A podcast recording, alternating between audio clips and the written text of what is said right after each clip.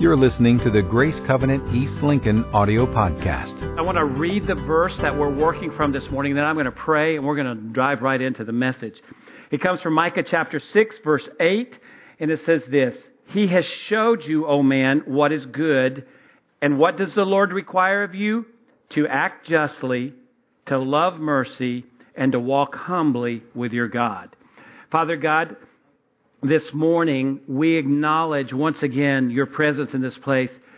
Uh, Lord, thank you that you, the creator of the universe, would desire to be here with us this morning. And it's even hard for us to fathom, Lord, to, to imagine, but yet you are, you are right here. You have been living within our praises as we've lifted you up. And we know that that's not going to stop, that you continue to be with us. Your word says you never leave us, you never forsake us. This morning, we ask that, um, as we look to your word, that by a work of your Holy Spirit, that you would transform our hearts so that we can grow to become like you as we look to Jesus. And so, Father God, do a work in us, and so that when we leave this place, that we might be different than when we came. And we pray this in Jesus' name. And we all said together, Amen. Amen. Well, this week I read the story of a businessman who needed a professional uh, photograph for his work, kind of like a headshot. And so he made an appointment with a photographer um, he went into the appointment and um, uh, sat for the for the photograph to be made. And um, afterwards, the the photographer brought him a you know he said here's here's your photograph. And when the businessman looked at it, he was disgusted and he said, "This photo does not do me justice." And the photographer quickly said, Well, with a face like yours, you don't need justice, you need mercy. I want you to hold on to that word mercy. Hold on to that word mercy for just a moment, okay? We're going to come back around to it. Uh, last week we launched into a new series. It's called What God Wants. It's taken from Micah chapter 6 verse 8, the verse I just read. And as we launched into that series, we talked about the fact that in our faith journey, we have to understand that it is a process. That we involve ourselves in a process of spiritual growth. And what happens in that process of spiritual growth is that um, we uh, submit ourselves to a work of the Holy Spirit. And as the Holy Spirit works in our life, um, the Spirit, the Holy Spirit convicts, not condemns, but convicts us of dark places uh, within our heart and within our soul. And when that happens, uh, the goal is, is that we would come into agreement with what the Holy Spirit is revealing. Again, not in shame, not in condemnation, but thankful that the Holy Spirit has shown us because we say, Holy Spirit, I agree. And now I ask that you would help me work out those places in my heart, those dark places and that's really the process. We talked about last week that we are called to work out our salvation on a daily basis.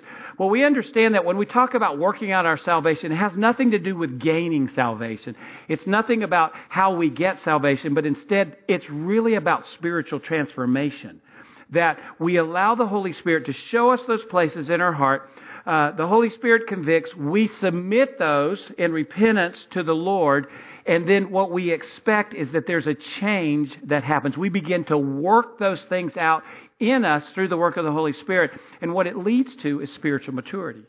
And that's, that's what our faith journey is about. We're continually working to the process of spiritual maturity, becoming like Jesus as we're transformed into his image.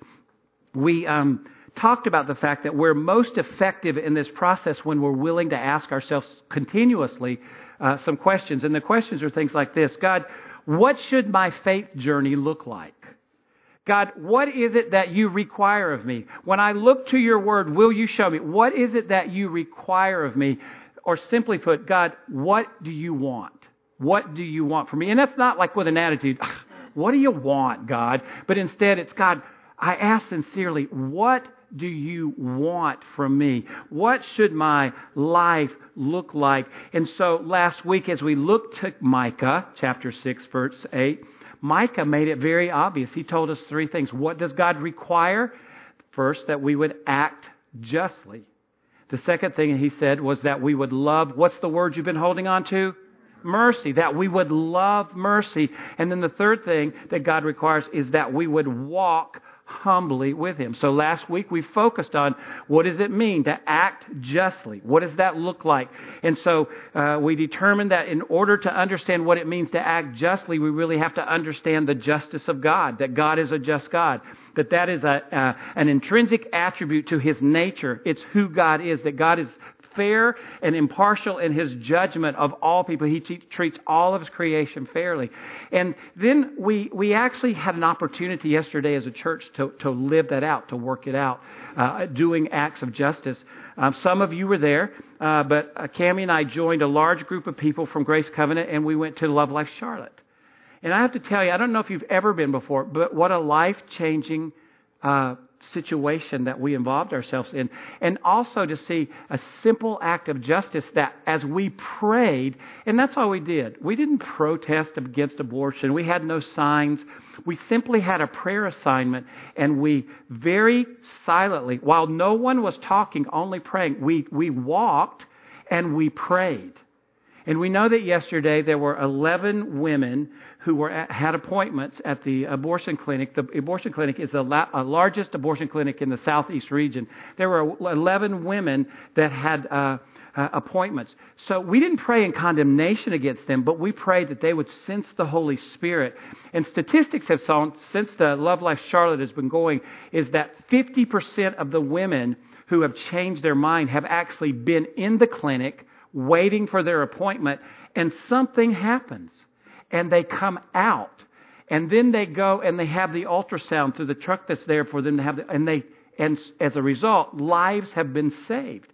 And it's all because of an act of justice through prayer, where through prayer we were standing for the needs of the unborn. And that's what it's about. It's standing for the needs. So today we want to take time to talk about God's mercy and what does it mean to love mercy? Ultimately, when we leave, we want to know what it means to love mercy.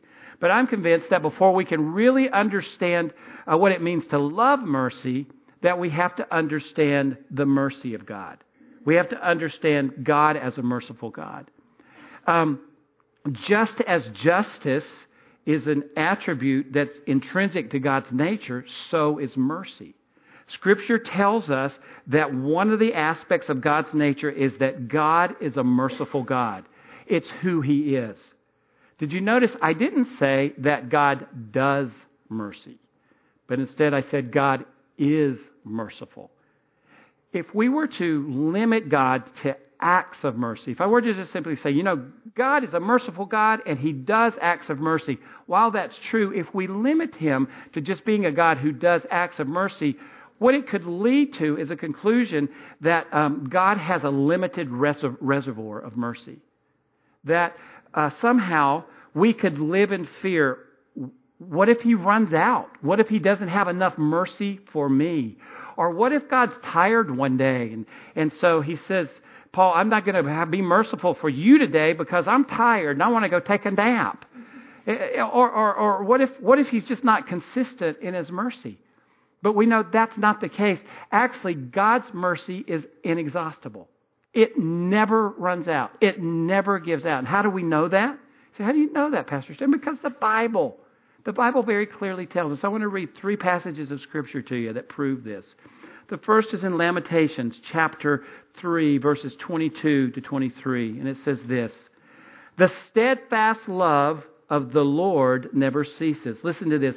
His mercies never come to an end. They are new every morning. Great is your faithfulness. That tells me he doesn't have a limited reservoir. That God's, uh, he, he, every day when we come before God, He has new mercies for us. The steadfast love of the Lord never ceases. His mercy never, ever, ever, ever, ever comes to an end. No matter what we've done, He still has mercy. Psalm 145, verses 8 and 9 says, The Lord is gracious and merciful, slow to anger, and abounding in steadfast love. The Lord is good to all, and listen to this, and his mercy is over all he has made. His mercy actually reigns over us. That's how he rules and reigns as a God. He is a merciful God. And then Ephesians 2, 4 and 5 says, Listen to this. But God, being rich in mercy, but God being rich in mercy because of his great love with which he has loved us, even when we were dead in trespasses, made alive together with Christ, for by grace you have been saved. In other words, God's mercy is so great that even while we were still sinners, Christ died for us. That's how great his mercy is. So I said, in order to understand what it means to love mercy, we need to uh, understand the mercy of God. So, what I want to do over the next few minutes, I want to give you four truths that will help us better understand God's mercy. They're not in your teaching notes. You've learned by now I'm a little notorious for that. I always require you to write a little bit. So I'm going to give you four truths. I promise I'll come back to the fill ins at the end, but um, just to help us understand uh, what mercy is and what it means to love mercy. And here's the first truth.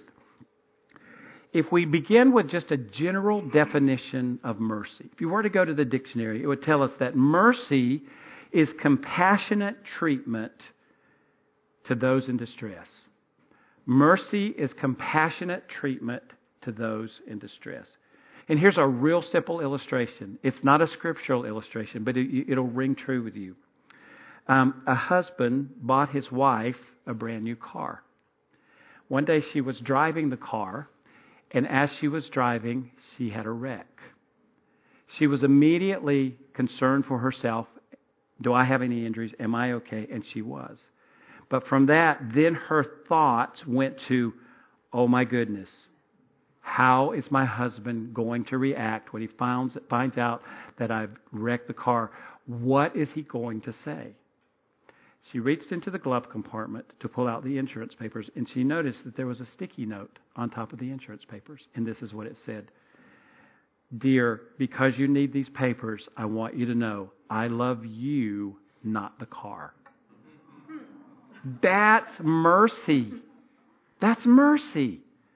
And some of you wives are saying to your husbands, Would you go write that note for me just in case? Here's a second truth about mercy mercy can be defined as a blessing that is an act of divine favor. And a, a, a, it's a blessing that is an act of divine favor. When we read throughout the Gospels, we find an ongoing narrative of the mercy of God at work through the ministry of Jesus. Here's a few of the stories. A, uh, a blind man calls out to Jesus, and he says, Jesus, have mercy on me. A mother, a Canaanite woman, a mother sees Jesus and she says, Jesus, my daughter is demon possessed and she's suffering. Jesus, have mercy on my daughter. And then we read about a father who calls out to Jesus and says, Jesus, my son is suffering from seizures. Jesus, have mercy on my son. We read about blind Bartimaeus, and blind Bartimaeus hears that Jesus is coming, and he says, Jesus, Son of God, have mercy on me. And then we read yet another, a blind beggar who hears that Jesus is coming and he calls out and he says, Jesus, son of David, have mercy on me. And in every situation, here's what we know Jesus listened and he responded, and he responded with mercy. He met each one of those people at their point of need, and he met them with mercy. He heard their cry, he heard their plea for mercy, and he responded and he healed them. He healed their children. This is what it says for us, very personal application. These stories tell us that God is always faithful that when you find yourself in a situation, it's like we said earlier, God, I need you. When we're calling out to God and we say, God, I need you, we're calling out and we say, God, have mercy on this situation. Have mercy on me. And every time that you and I call out to God and we say, God, have mercy, I don't know what to do. I need your help. Only you can help. Every time, He responds. And He meets us at our point of need through mercy. Now, I have to say, God doesn't always answer the way we think He should, right? But that doesn't mean He's not a merciful God. And God's timing is not always in the timing that we would desire. But that doesn't mean that He's not a merciful God. Every time we call out to God and we say, God, have mercy, have mercy on me, He works in our behalf.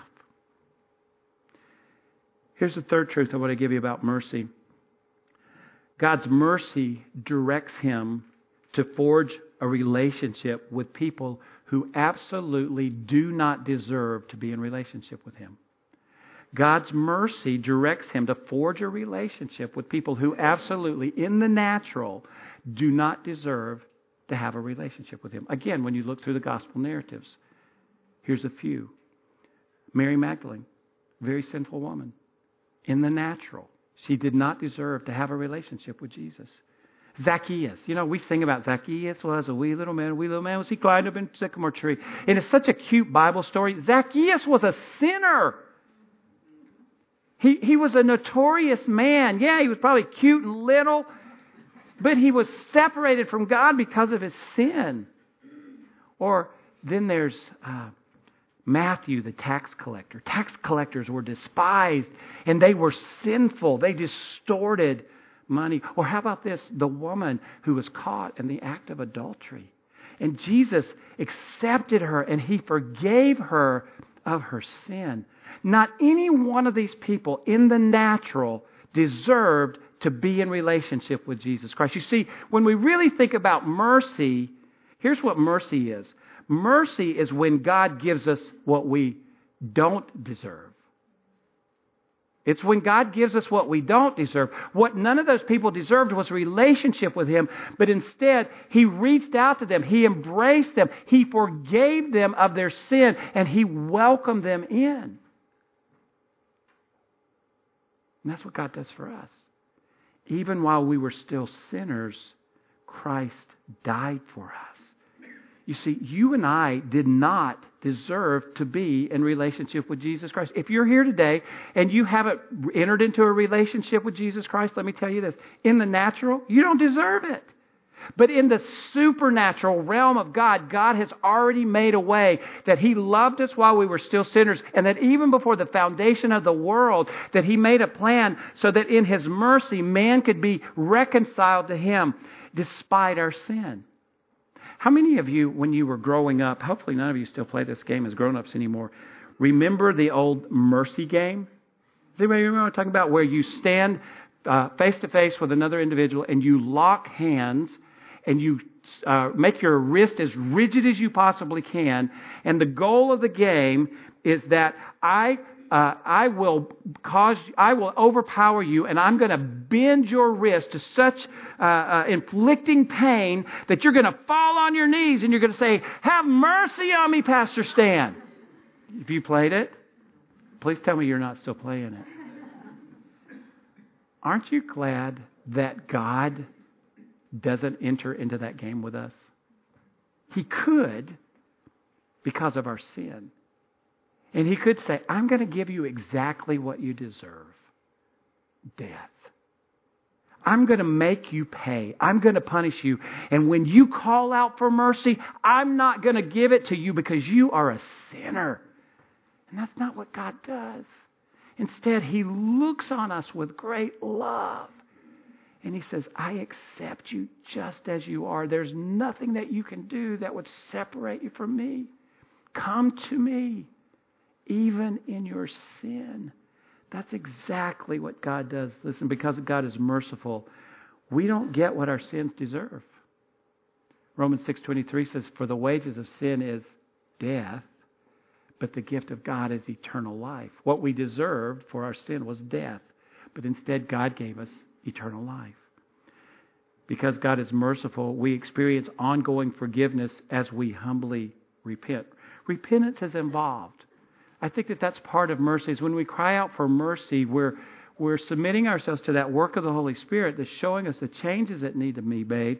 And we say, Mercy, I repent. God, I offer these things to you. 1 John 1 9 says, If we confess our sins, he is faithful and just to forgive us of our sin and to cleanse us from all of our unrighteousness. That's just what God does. And because of his, he's merciful, we live in and we live out the goodness of God. We live in the goodness of God and we live out the goodness of God. Psalm 23, verse 6 says, Surely goodness and mercy will follow me all the days of my life, and I will dwell in the house of the Lord forever. His mercy is inexhaustible. He follows us with mercy. Mercy is the way He deals with us. He never gives up on us. He never does. Here's the fourth truth. As a recipient of God's mercy, we are to compassionately respond to the needs of others. As a recipient of God's mercy, we are compassionately to respond to the needs of others. One of the greatest illustrations of this in Scripture is in Luke chapter 10, verses 25 through 37. And in that passage, here's what we find. Um, a, lawyer, uh, he says, an expert in the law. So a lawyer comes to Jesus and he says, What must I do to be saved? And Jesus responds and he says, Love, your, love the Lord your God with all your heart, love your neighbor as yourself. And um, the, the, the lawyer says, Well, well, who is my neighbor? You know, just really, who, who is that? And um, he, Jesus tells a story, and it's a story that we know as the Good Samaritan. And he says, Well, there was a man who was on his way to Jericho, and he got beaten and then left to the side of the road. And one day, after, shortly after, a, a priest came by. Surely a priest would help him, but when the priest saw him, the priest walked to the other side of the road. And then a Levite came. Surely a Levite would help him, but the Levite walked to the other side of the road. But then a Samaritan came, and Samaritans were despised by the Jews. They were unacceptable. They were unclean. He would, should have been the least one to even think about engaging and helping this man, but instead, the Samaritan, when he saw the man, he took care of him. He nursed him. He made sure he got to a place where he could be taken care of. He gave money to make sure that it could happen.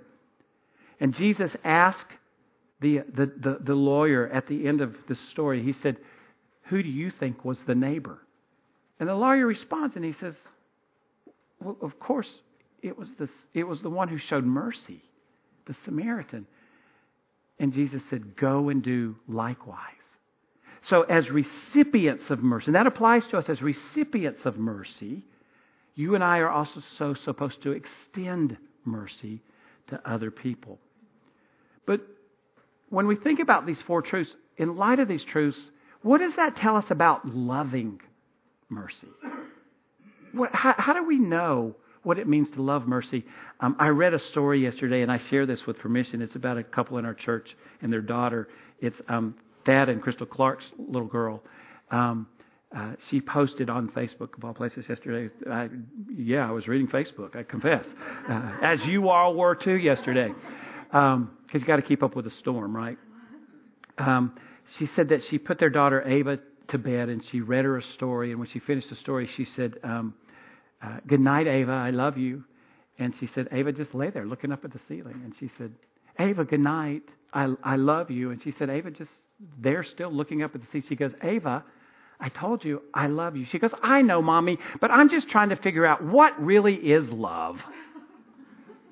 And that's really the question that we're asking today. What does it mean to really love mercy? And I think that the answer, at least in part, is found in Romans chapter 12, verse 1. Uh, Paul, and depending on how you might have memorized this as a kid, I did King James, so he says, I beseech you, therefore, brethren, that in view, and it's by the mercies of God, or in view of God's mercies, that you offer your bodies as living sacrifices, holy and pleasing to God. And the key phrase there is in view of God's mercy. If I want to know what it means to love mercy, then I've got to take that through the filter of God's mercy. I want to tell you a very personal story as I begin to close.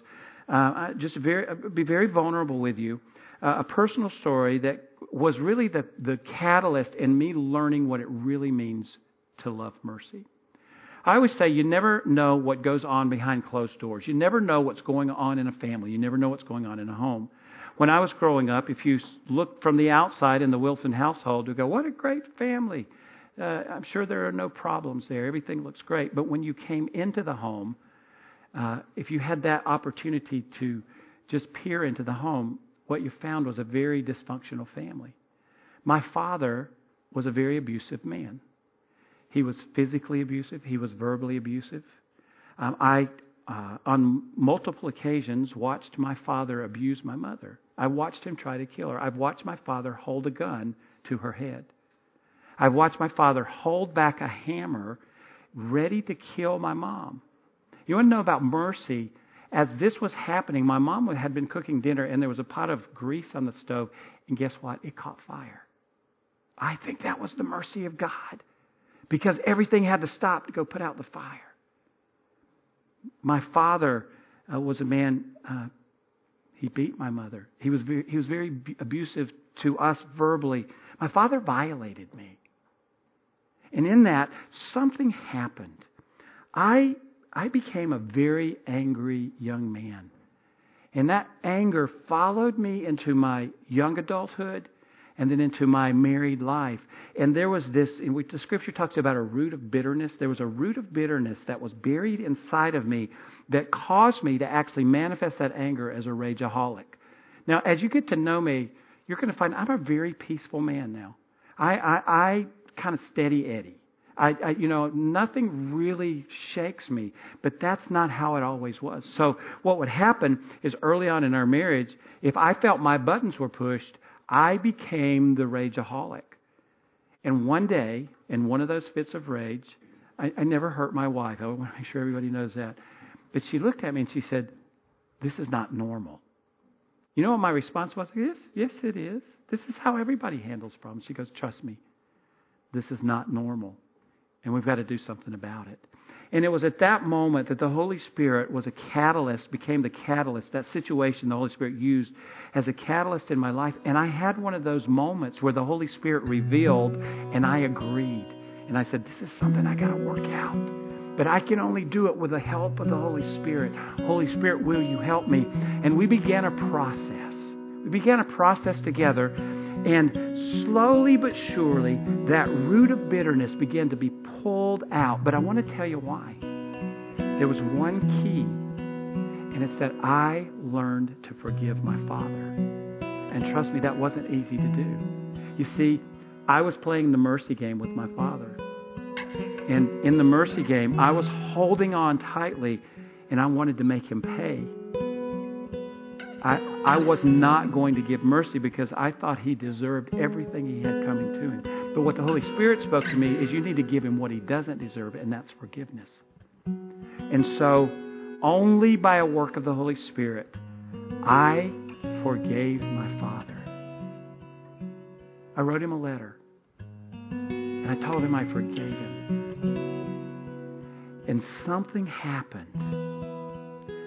It was through that act of forgiveness that I, in view of God's mercy in my life, that He forgave me, that I am obligated to forgive my Father. But it no longer felt like obligation, but I found myself in love with mercy. That suddenly what was happening is what I thought was so hard suddenly brought a great freedom in my life because I was no longer angry, but I could walk free.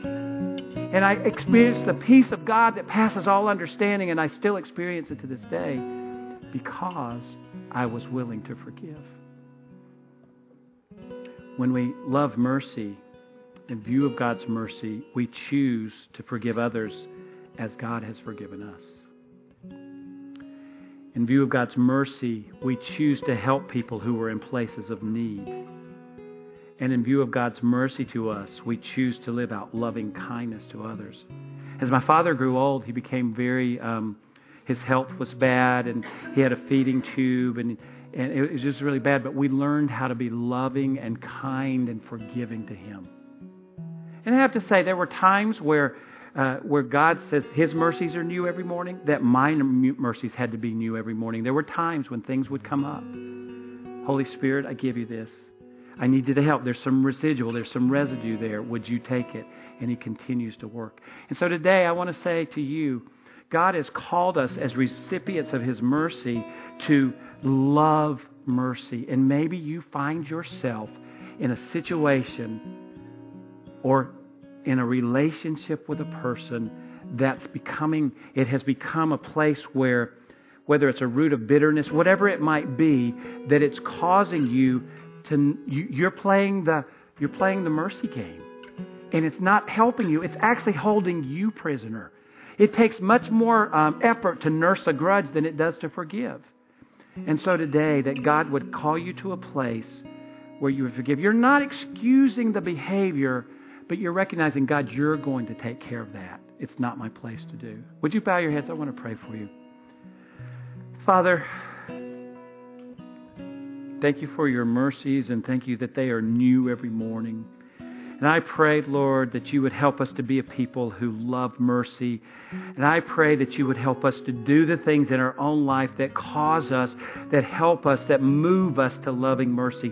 And I pray for every person in this room who might be in a situation, a challenge, a relationship that it's actually become a barrier to loving mercy. I pray for those situations where there's forgiveness that needs to be extended and it's just hard to do. And I pray that by a work of the Holy Spirit today that you would break through and you would, where there's hardness, you would bring softness of the Holy Spirit and that forgiveness would begin to flow in view of your mercy and your forgiveness to us. I pray that there would be health and healing and wholeness to every person in this room who is going through a situation like that or who will in the future.